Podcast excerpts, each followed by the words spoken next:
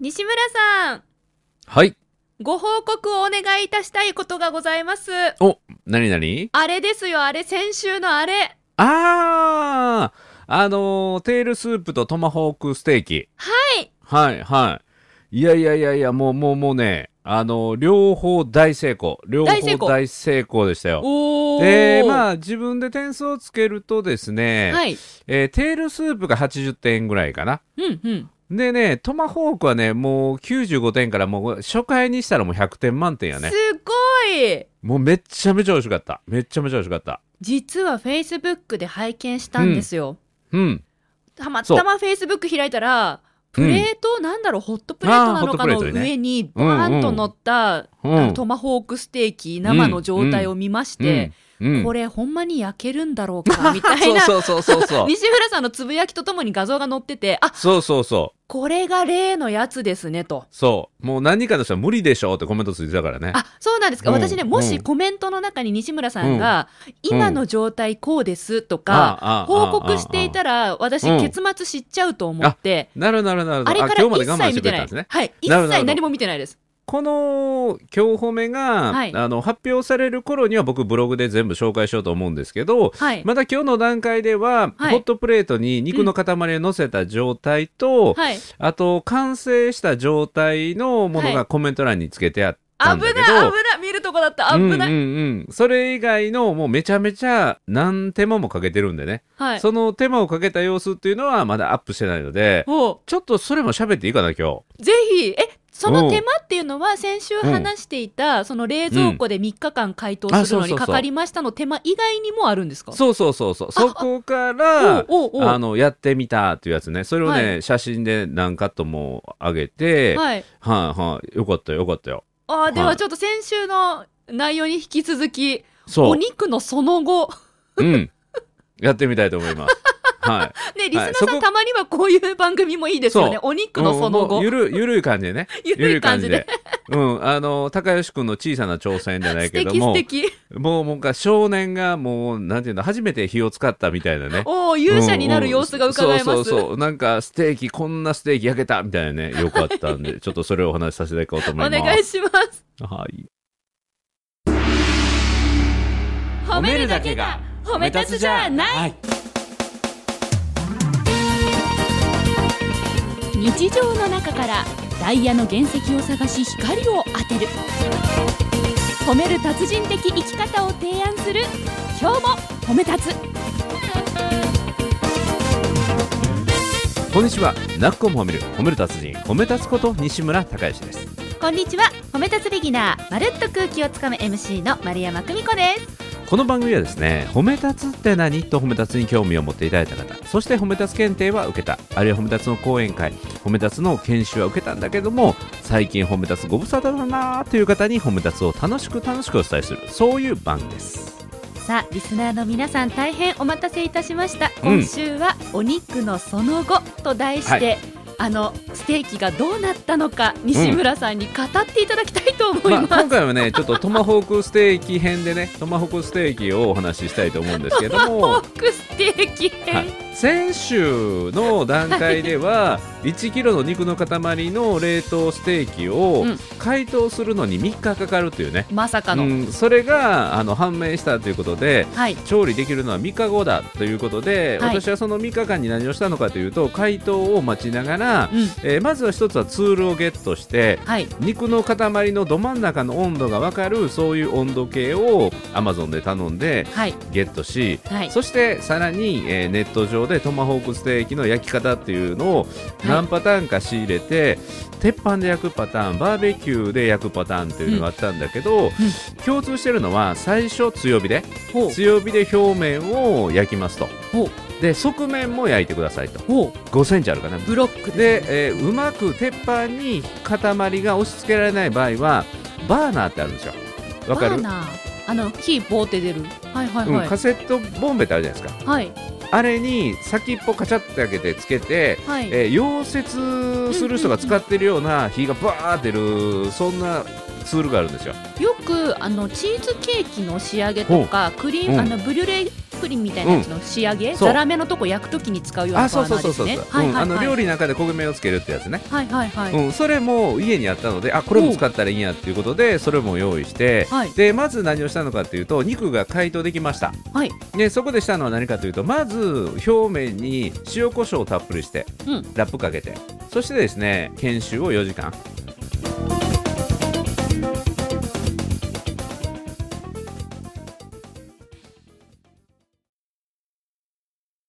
研修4時間やっ そうてだそうだそうだ。うん研修の間に あれいちやょちょっあとの待ねって違うな。あれはね1時間半はそうテでーすルよねスープの。時あれテールスープ煮込むはい90分ですよね。そうそうそう、うんそれとは別の今回研修ですか別別別の研修で、また別の研修で今度2個仕込んだんですか？そう僕はそれリアルで 出かけていって帰ってきた頃には、その肉があの塩コショウの中で寝て熟成がさらに進 んでる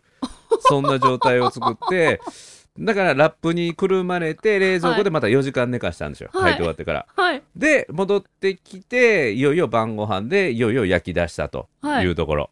で今言ったように表面表側面側面の裏うんうんそして残りをバーナーで炙って、これ全部写真残ってるからね、バーナーでね、炙ってるとこ、うちの奥さんが動画で撮ってくれてね、へーあのブブログでは動画も多分、おーなかなかパワフルですよ。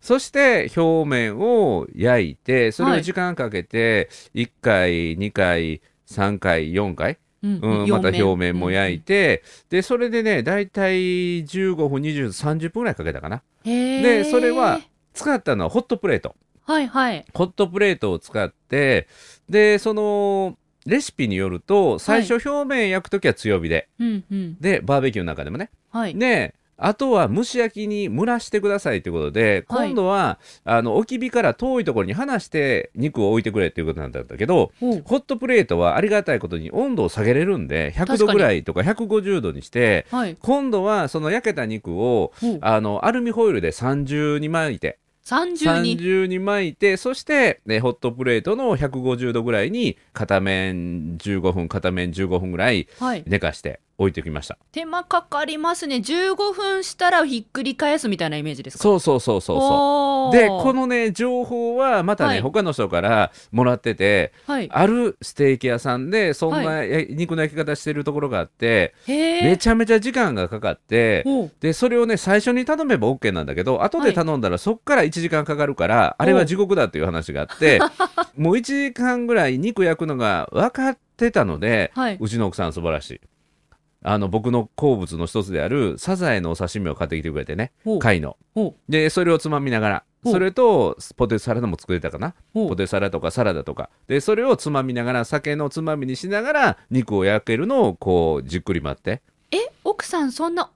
おつまみセット用意してくれたんですかそうそうそうもう肉焼くのにメインディッシュにありつけるまで1時間かかるっていうの分かってたので、うはいそのもうメインディッシュができるまでのオードブルというのも用意してくれててそれを当てにこれを目の前のもうもうもうダイナミックな、はいえーその肉肉のの塊を塊のを見ながらで途中で、え2度ほどね、はいその肉の塊の真ん中に温度計をプシュッとさして買ったやつだそうそれがね49度ぐらいだったんです1回目ねそれはどうなんですかまだなんですよ。 49度はまだ65度ぐらいがいいです60ほう僕が見たのは、はい70度を目指して指してる人がいてて、ええそれを見た時に僕が見た完成形が僕が思ってるよりもちょっと焼きすぎやったんですよほうほうあほうこれは65度だと思 ってでで刺して刺して何箇所も刺してね、はいうん、大体65度になった時に開けたらもう中が桜色の、うん、ミディアムのレアではないミディアムの肉の塊のステーキが出来上がってまし理想形に近いた状態っていうことで完すか璧あ完璧そう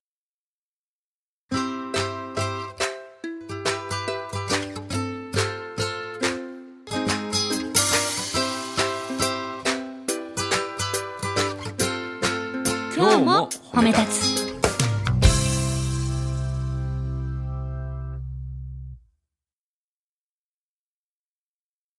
ねねほぼほぼ赤身で油の塊が隅っこにあるのでそれをほどいて外してはい解体して、はい赤身ばっかりをさばいて、は一番美味しそうなところを奥さんにあの3切れほどプレゼントしてねあら、は愛を感じる。これ大事なのでこれが美味しくない硬いって言われたら2回目僕ないからこのトマホークステーキね、なるほど。うん、あれ美味しかったよねって言ってもらえると僕の2回目のトマホークステーキが、ま、もう一回で きるからねなるほど、うんうん、もう絶対これリピート僕の中でリピート確実やったから、はい。うん、その奥さんの一番美味しいとこ渡す前にちょっと隅っこの方切って食べたらめっちゃ美味しかったからはいあこれは絶対奥さんもリピートもらわないといけないと思って一番いいとこを渡して、はいそしてうん何がいい塩がいいわさびも持ってこようかって言って塩とわさびも用意して、 おーえ ー食べていただいてそんな奥さんは量食べれないので、はい僕が残りの部分をがっつり食べてあと骨だけが残ったっていう写真も出来上がったんですけどももう完璧でした。いや今のねこのあの手順の中に西村さん流のリピートのもらい方っていううんノウハウが詰まっていましたね参考になります本そう当一番美味しいところを自分じゃな くて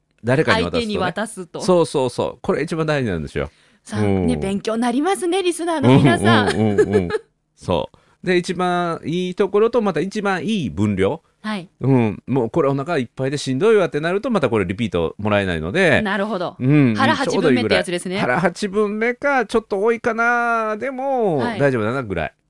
うん、のがね良かったです。西村さんは本当にそういうプライベートでももう徹底してますね相手の心をつかむという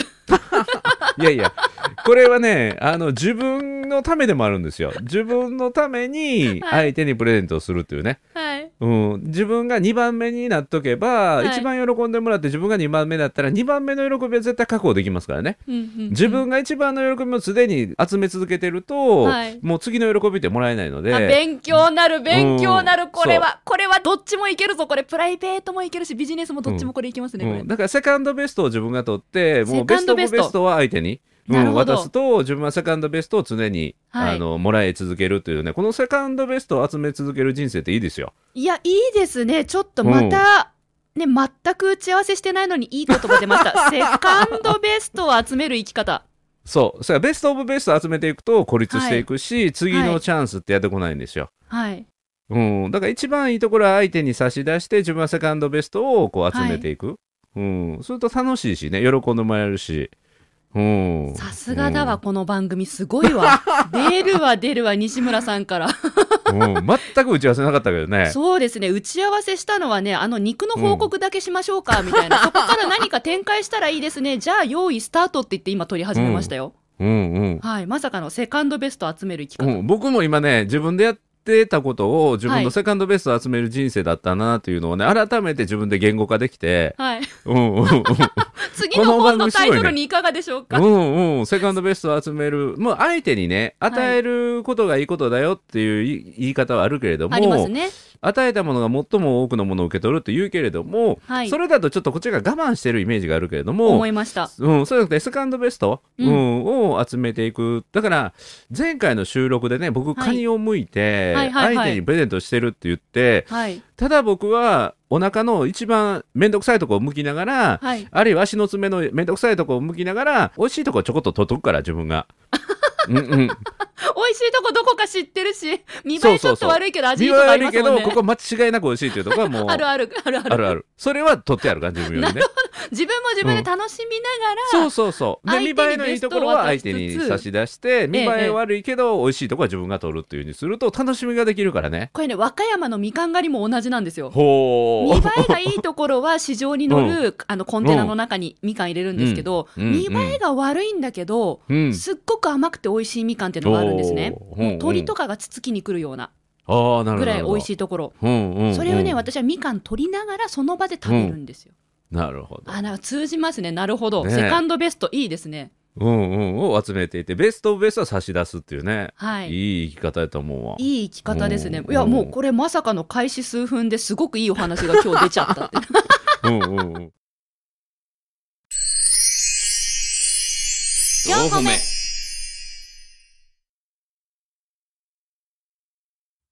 で、あのね、ついでにテールスープの話もねしてしまうと、はい。テールスープは、あの、は80点ぐらいだったのは、はい。何かというのは、明確に原因が分かって、今回2回目だったんだけど、1回目よりは、格段に、あの、いいものができたんですけど、ええ。今回1日半の仕込み時間だったんですけど、仕込みというはかい制作時間だったんだけど、はい、もう1日伸ばして、2日がかりにすればもっと良かったなと思いましたね。 2日がかりだとうんうんうん、2日がかり、2日がかり。そんなに煮込みたかったんですかいや、違うんですよ。これ煮込んだ後が問題で、あと煮込んだ後、あの2回油抜きをするというか油を出すんだけどへテル、ールについてる油がねすごい多いんですよまあ、はい周りの油は取るんだけどそれではもい油がすごいんですよ、はい、で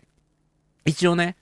56時間は冷蔵庫で寝かしたんですよでどういうことかというと、い1日煮込んで、うんうんまあ、45時間煮込んででその後冷蔵庫に入れて一晩置くと上に油の層が白くあー2センチぐらい油が固まるんですよ。冷えるとそねう白くなって固まりますよね。それが完全に固まってくれたら、はいあのお玉で全部取れるんだけど、ええええ今回7時間は冷やしたんだけど冷蔵庫で冷やしたんだけど、はいまだ固まりきってなかったのでへえ あの綺麗には固体になってなかったのではい、あのちょっとすくいきれなかったのでうんちょっと油の量が僕が思ってるよりも澄んでる感じにならなかったのと、うんうん、あといくつかの中に入れたニンニクとかあはいと香り野菜は途中でね引き上げるタイミングをちょっと遅らしてしまって、はい溶け込んじゃって、あじゃあ結構まあ、そ香れりはそをれで多め味にと、。うん、うん、形がなくなっちゃったんですよ。はいはい。でするとちょっと濁った感じになっちゃって僕が、あの思ってた透明の澄んだ、うん、スープにはならなかったんだけどそれはそれでね美味しかった、うん、だから改善の余地ありでで今回は1日目はスープと肉をしっかり食べてあのテールのねはいで2日目残ったやつを、はい。味噌ラーメンのお合わせスープにしたんですよ出汁に使ったでそすうね。もう贅沢に贅沢におうもうこれが絶品でしたわちなみに今回のそのラーメン味噌ラーメンは家族でお椀一個とかじゃなくて違う 違うみんなでうん美味しくいただけまうんうんうんうんした。いただきましたあよかったですよよかったです。そう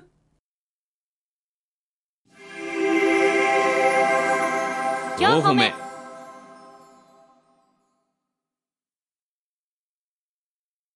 まあねやってみると気づきがあってはいもう毎回成長できるしはい。なんか挑戦することがどんどん楽しくなってう、ん。まあ最近ねいろんなことに挑戦づいてるなというのはまあたまたまねうまくいったこともあるしはい。まあうまくいかなかったんだけどもなんかやってるとねそれだけでなんかすごい刺激になる確かに。刺激になって結果のいかんはうまくいったうまくいかなかったっていうことはあるかもしれないけども、はいまあ、これね何があるのかなっていうとこのコロナ禍ではい。なんとなく生活がルーティン化してて、うんうんやれることっていうなんとなく制約があるからその制約を言い訳にして、はいチャレンジすることをやめてることってないかなだからそれを小さなことでもいいからはい。ルーティンを離れて、やったことないことをやってみるというのも、この今のコロナ禍がまだはい完全に収束しない、また世界的な情勢も、ね、ややこしい中で、小さなことでいいから、やったことないことをやってみるというのもいいんじゃないかなって、改めて思いました。よかった、僕やって。うん本当に西村さんは必ずチャレンジしたらそれで改善策まで見出しててすごいですね、特にテールスープのお話聞いていて思いましたうんうん。ここでこうしてればよかったから次回はこれぐらいの時間をあそうそうを捻出してこういうことを改善してみたいって、うんそこまそうでそきちんと分析できてるからあすごいなと思いましうた、だだから褒め立つはそれなんですよ失敗はないんですよ全ては気づきなんですよおおあこうすればこういう結果になるんだという気づくはで気い、づけば次の対応策も浮かんでくるし考えればいいから、うん、だからやればやるほど気づきが生まれる、はいうん、だからあうまくいかなかったって傷にするんじゃなくて気づきよよく言うけど気づきにする、うん、気づきだらけの人生は楽しいですよ。なんかあの電気作った人ですっけ何ですっけあのんノストラダムスじゃなくて何ですっけ、そのだかってカタカナの人なんなカタカナ の人カタカナの人ちょっとちょっとヒント出すからなんか言ってみてよ。えなんかその失敗したんじゃない、う成ん功、うん、成功するための方法を見つけたんだみたいなお名言がある人そうそうそうそうそうリンゴの人そのですっ人名前けちょっと言って電え気えなのん人でてすっけリンゴの人電電気気の人電気の人電気の人その人、うんうん、電気の人ノストラダムスじゃなくてガンジーじゃな くてビヨンセじゃなくてそれはカタカナあのカタカナだだカタダカナヴィンチコード違ううんとラ面ファ白エいル違うなねんだだ面白いの挟んでくるねさすがやね そんな感じの人いましたよねマジえうんうんあの有名な人ですよ有名な人うん有名な人やあのまるちゃん以外みんな頭の中に名前浮かんでるよあのねファーストネームがトーマスですわ機関 車えちょ一文字一文字目ください一文字目出たら絶対わかるほんまはいあーから順番に言ってたら結構早く出てくるでアインシュタインおーすごい違うよあ、あ違う。何今 正解、正解、正解かと思った。 正解か。アインシュタインってベロ出してる人ですよね。陽気なおじさんですよ ね。うん相対性理論ね。はい。そそれはちょっと知れま、えあ、あ、うんあじゃないと、い、うんい、い、いの人いないな。う、え、エレン・イエーガー、違うな。お、 おまで来た。あ、おまでいかないですかええあ、わかった。はえい、はい、はい、はい、は。はいいじゃあ。はい。エジソン。そうそうそうそう。え、え、エジソンさんってトーマスさんって言うんですかトーマス・エジソン。あ、そうなんですね。ん一そう個で離婚になりました。あの、電球のフィラメントっていう電球のはい芯の部分、はい。発熱するというか発火する。一番そ光るところ。こを999回失敗して、1000回目のはい。実験で成功したんですよ。よくそんないきなりで覚えてますね、西村さん。うん、でエジソンは999回の失敗したんじゃない999回のこの素材を使うと電球は光らないんだっていうせい実験に成功したんだって言ったんですよ。はあそでうちなみに1000回目の実験でフィラメント成功したその素材は何かしてる、電線違う。 うん。えその素材その素材、うん素材その素材、うん素材、素う材、ん素材、素材鉛筆、うん。ん 鉛筆針金、うん針金違う。鉄。これねこれも有名な話なんですけど日本の竹バンブー竹、えうんそうなんですよ。えうんー、、そうなんですかそう。そう。だから、これもね、いい話で、はい。このエディソンは999回なんだけど、はい。あの、ペニシリンっていうね、なんていうおの薬疫病かはら体を守るっていう、あれね、発明されたのははい。偶然からなんですよ。で、ペニシリンっていうのを発明した人、ちょっと僕名前忘れたけど、その人がはい。実験をずっと重ねてて、はい。で、ちょっと旅行に、出張に行かないといけなくて、ほう。で、お弟子さんみたいな人に実験の継続を頼んでたんやけど、はい。そのお弟子さんっていうか学んでた人がはい。容器をねきれいに洗うのを忘れてて、うんでうん菌が発生してでそれが実はペニシリンっていう特効薬につながったっていうね。うん、だからそうなんていうかな挑戦をしていくと、うん偶然の中から幸運が生まれたりね、うん、これはセレンディピティとも言うんですけどはい偶然の中の幸運、うんうんだからチャレンジを続けていくとそんな中からねものすごい大成功とか、はいって。いうのが生まれてくるんですよ。だから動き続ける、うん、失敗と思わずに小さなチャレンジを続けていくと、はい。すごいことが起きるよね。四歩目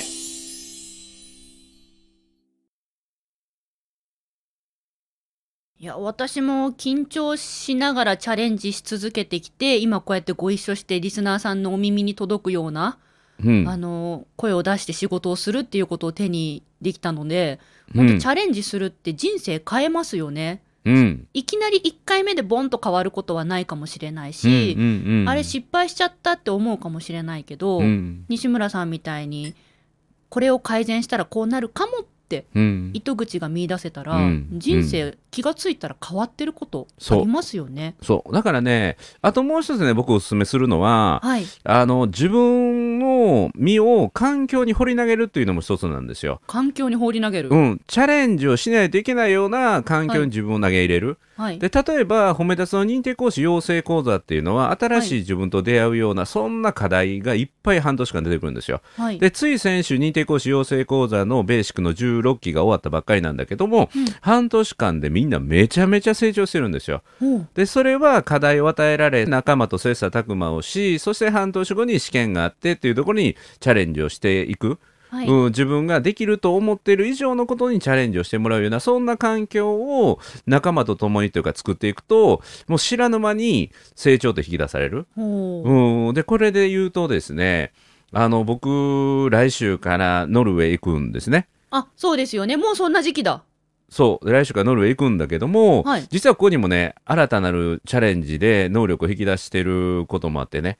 でどういうことかというと、はいこの4月のですね3日僕がノルウェー行ってる間にですね、はい。えー、本目立つ検定2級のオンラインっていうのがあるんですよ。はい。で、本目立つ検定2級を僕の代わりにできる方っていうのはもう何名かいらっしゃるんですけども、はい。あの、オンラインでできる人っていうのはまだいないんですよ。おうどうするんですか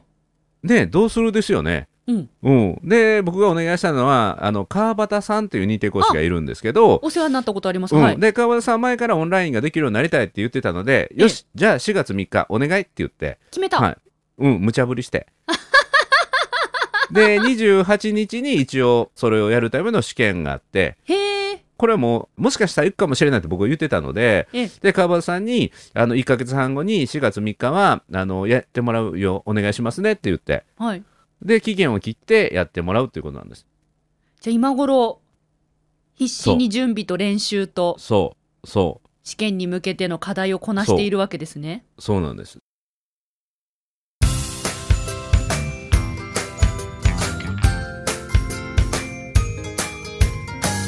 褒褒め立つじゃない今日も褒め立つ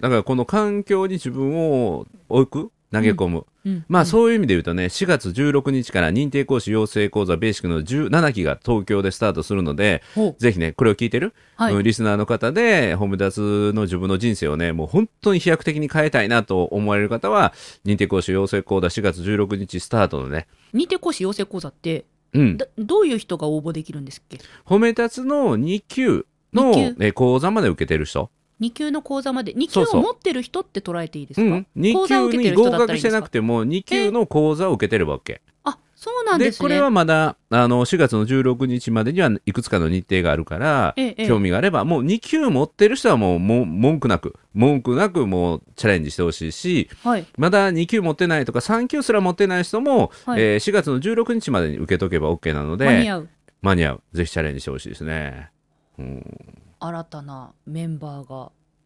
半年間のチャレンジに進むわけですねそうまあこれはねもうめちゃめちゃお大きな成長ができるけれども、はいまあそうじゃなくて小さな挑戦でもねうんうんえー重ねていくと気がつけば、あできないと思ってたことができるようになるということがあるのがこれ人生なので、まずは、うん、なんか小さなことに小さなことにやったことないことにチャレンジするっていうのもすごくいいですよね。私もまさかですねこのコロナ禍になって、こうオンライン化できると思っていませんでしたけれども、うん、まさに私今新しいチャレンジが大きいのが来てまして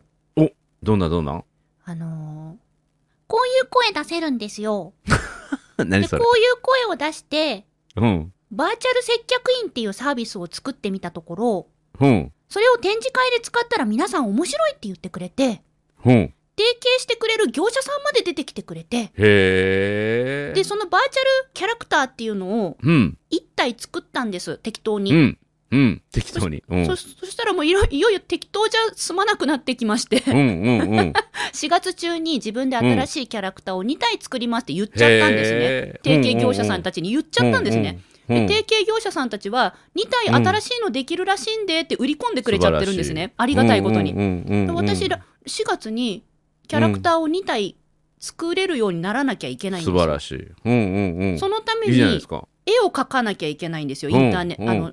I- IT なパソコン上で。だかうん。らそういう機器の使い方とか今教えてもらってて、うん。はい、使えるように頑張っている最中でございます。素敵素敵。これもね、あの、キャラが一体だけあると、それを採用するかしないかっていう二つの選択肢がないんだけど、はい、三つぐらい選択肢があると、選ばれる確率ってすごく上がるのでね。本当おっしゃる通りそれうをん業者さんにアイデアいただいて、うん。じゃあ私4月中にやりますって言っちゃったんですよね、うんもうあうん5月中にしとけばよかったってちょっと後悔してる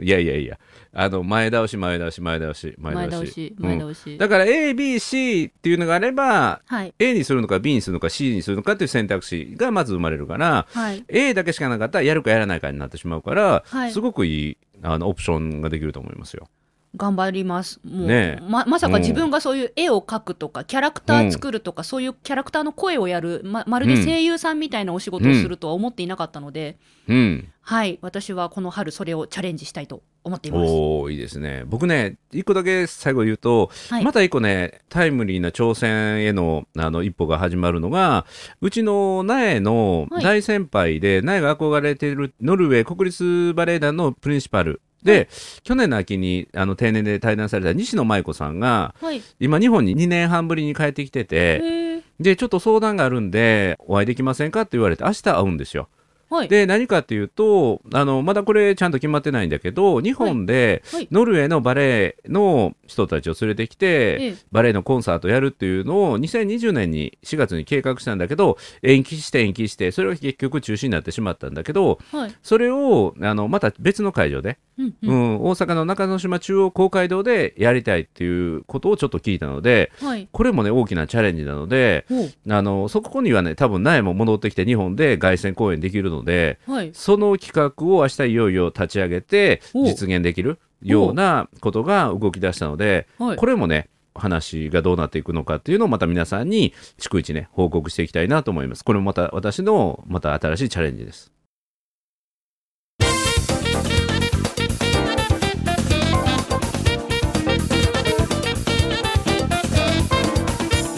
新しい人が加わるとまた新しい世界のチャレンジが広がりますね。うん、楽しみ。うんもうね世界はもうチャレンジに溢れてるし自分にチャレンジをしていくと自分の中の新しい自分もねどんどん出てくるのでそこで収穫して収穫して収穫したもののベスト・オブ・ベストは周りの人に渡してあセカンドベストを集めていくねはい。うんそれを収穫するような人生はもうとっても好きなね人生もうすでにねワクワクしてきました台本があるような話の流れで 素晴らしい。さすがでございます。素晴らしい皆さんもチャレンジしてね、うん、ベストオブベストを収穫しそれを誰かにプレゼントして自分はセカンドベストを集める、はいそんなチャレンジングな人生をね生きていかれてはどうでしょうかということで「なっこも褒める褒める達人褒め立つこと西村孝之と褒め立つビギナー、まるっと空気をつかむ MC の丸山久美子でした。今日も褒め立つそれではまた次回。